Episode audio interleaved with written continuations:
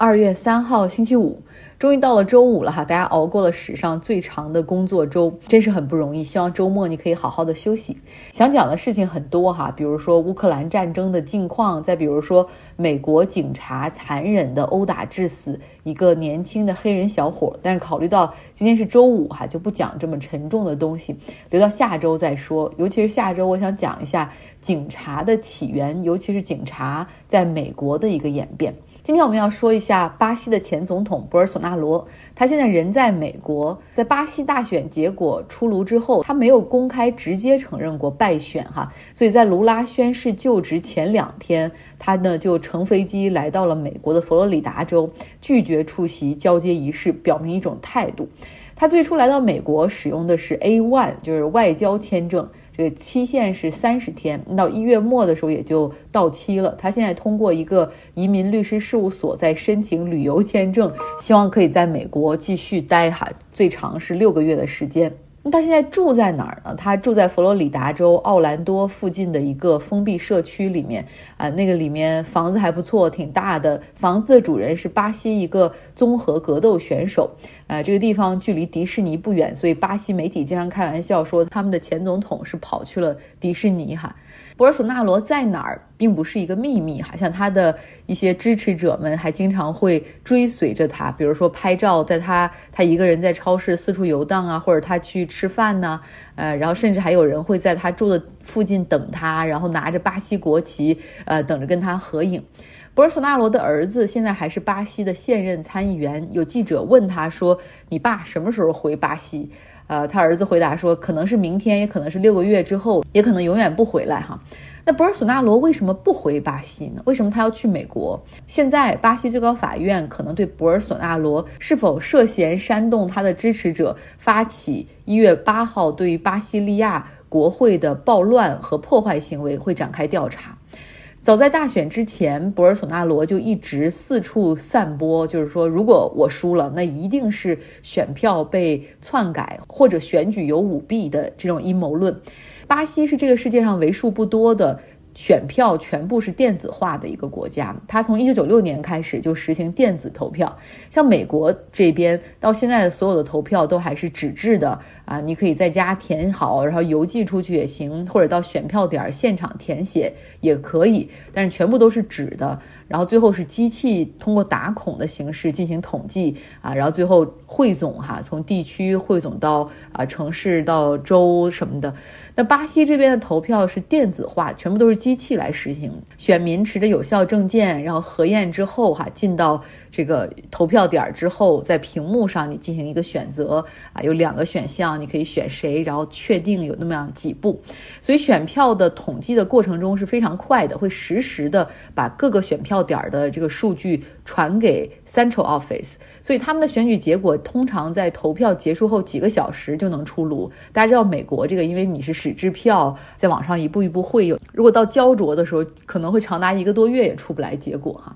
那巴西呢？对于电子选票，它有一套严格的机制去进行保障。比如说，它有一个选举监督委员会，会在这个选举之前就去查不同的这个机器的一个情况，然后进行测试。在选举当天，他们也会随机的去进行 audit。然后另外呢，每一个选票点，不同选不同选派的这种候选人，他都可以派出自己的监察员、监督员哈，然后在这个选票点来进行监督。所以到现在为止，巴西的选举哈还没有真正爆发过。什么选举舞弊的丑闻等等，但是博尔索纳罗之所以不断的去散播这样的阴谋论，让大家开始去怀疑这个选举的结果，哪怕在选举之前就开始这样做，是因为从民调的支持来看的话，卢拉一直都比他要高很多。最终结果出炉，卢拉是百分之五十点九获胜。博尔索纳罗始终是保持沉默，哈，他没有像特朗普那样当即翻脸不承认败选，啊，然后也没有像特朗普那样马上就各种律师团队发起诉讼，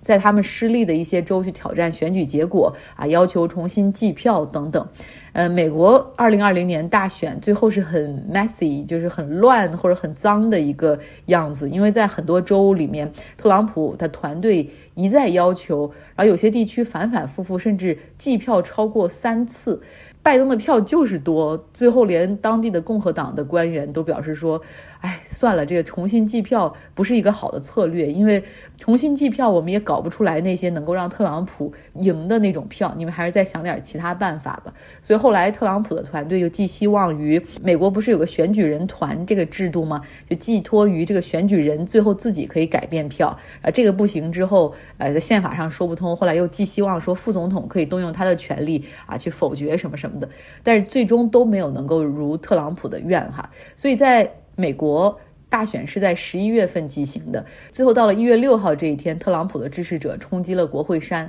拜登的就职典礼是在一月二十号举行。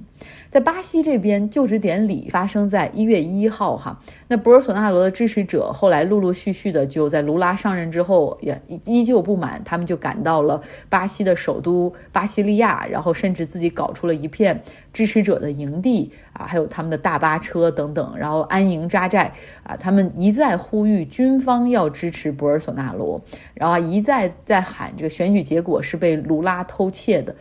最终呢，在一月八号的时候，博尔索纳罗的支持者哈，他们冲进了巴西的国会。有的有人试图烧毁地毯、窗帘儿，有人砸碎窗户玻璃，啊，有很多人砸毁和拿走国会里的装饰品和艺术品。最后，安全部队和警方出动，在三个小时之后平息了整个的暴乱。后来，巴西军方还清除了博尔索纳罗支持者的营地，陆陆续续逮捕了超过一千多人。目前，他们开始对这些冲击国会的暴徒开始进行呃诉讼哈。在事情发生之后，博尔索纳罗一直在试图与这个骚乱划清界限。他还在社交媒体上发表声明，间接谴责，然后还劝大家啊冷静等等。那现在之所以不回来，就是不希望被带走协助调查，或者是卷入这个事情更多哈。大家可能听到这儿会觉得，博尔索纳罗虽然那么 ridiculous 哈，那么不靠谱 irrational，但是看起来他的支持者其实还是有不少的哈。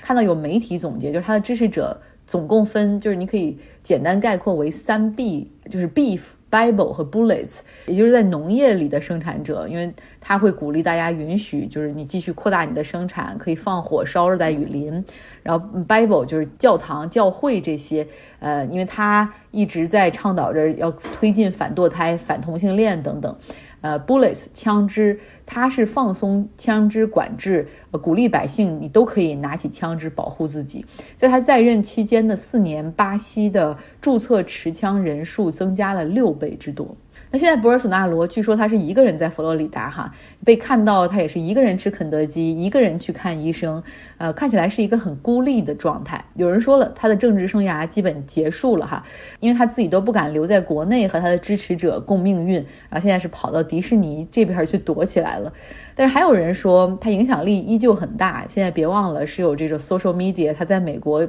不妨碍哈和跟他的支持者继续保持互动。呃，更何况卢拉这个现在的这个总统，他之前不是都被贪腐定罪，甚至还坐了几年的牢，不是出来都能够继续重选，并且当了总统吗？那博尔索纳罗还有什么不可能的呢？呃，但是通过刚才讲的这个故事，大家可以能够看出哈，现在巴西其实基本上和美国一样，是一个非非常 divided nation，非常分裂的国家，polarized。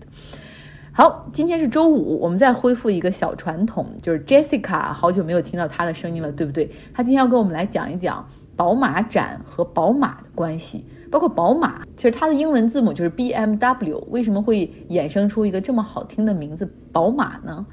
好，我是 Jessica，十二月二十四号到三十号是德国嗯宝马展，就是德国在慕尼黑举办的嗯宝马展，然后这个展会。空前盛大，前所未有这种感觉。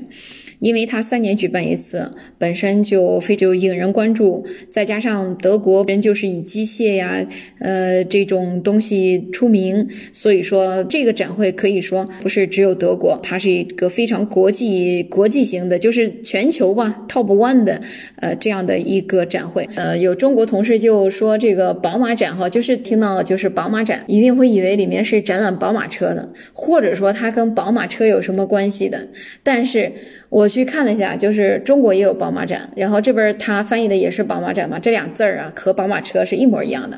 但是这个东西呢，可以说和车和宝马车没有任何的关系。我们看看这个，呃，就是这里面有一些非常翻译的非常独到的地方，然后也有一些非常有意思的点。呃，因为我实在搞不清楚到底是谁是先用的谁呀？为什么要去这样去翻译？就是让别人很混淆的感觉。我们先说这个德国的这个宝马展。宝马展它为什么叫宝马展呢？它其实就是就是音译，它的业德文名字就是 Baumesse，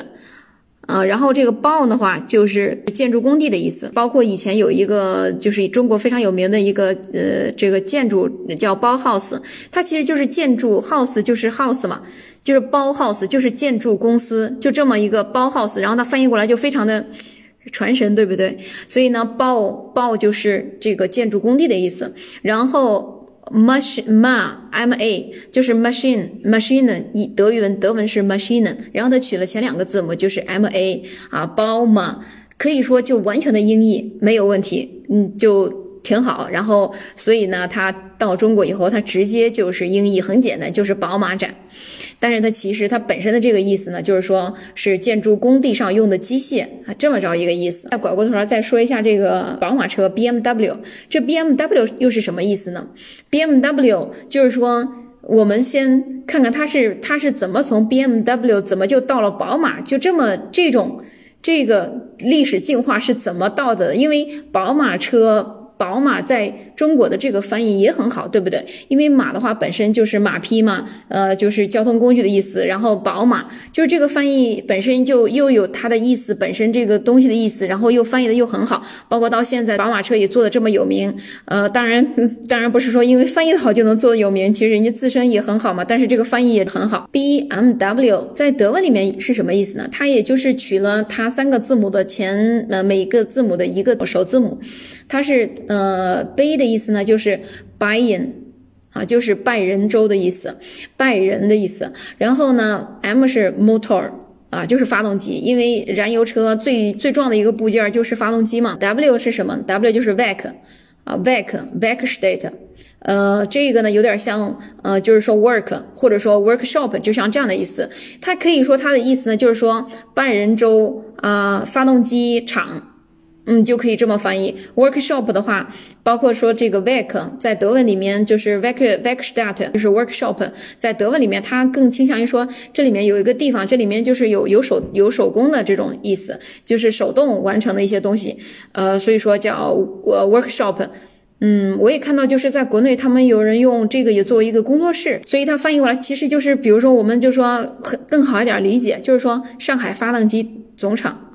上海发动机厂，哎，这个可以这样去理解。上海发动机厂它怎么就变成宝马了嘛？上海发动机厂，我去追溯了一下它的历史。其实宝马这个公司嘛，已经很久了，因为它在二战以前，它就是为德国这个军方提供一些军用的设备。等到二战结束以后呢，它就开始转成民运，然后呢就开始去生产一些，就是呃，最开始生产呃摩托车呀，生产汽车。它呢快就是有今年得有到一百年嘛，它的历史。宝马车的话是在一九八九年。的时候，就是第一次，呃，是香港的一家公司拿到了德国的呃宝马车的呃总代，拿到它独家代理以后呢，啊，按照它的音译就是叫啊巴法利亚啊巴法利亚汽车，嗯，后来呢到中国以后呢，他们就进一步把它给呃就是音译嘛，宝马利亚啊还是巴法利亚，嗯，宝马利亚就是这个发在这里面，它发就是宝马利亚啊这样的一个翻译。当它变成宝马利亚的时候呢，嗯，等到再一次从香港再由引进到内。内地的时候，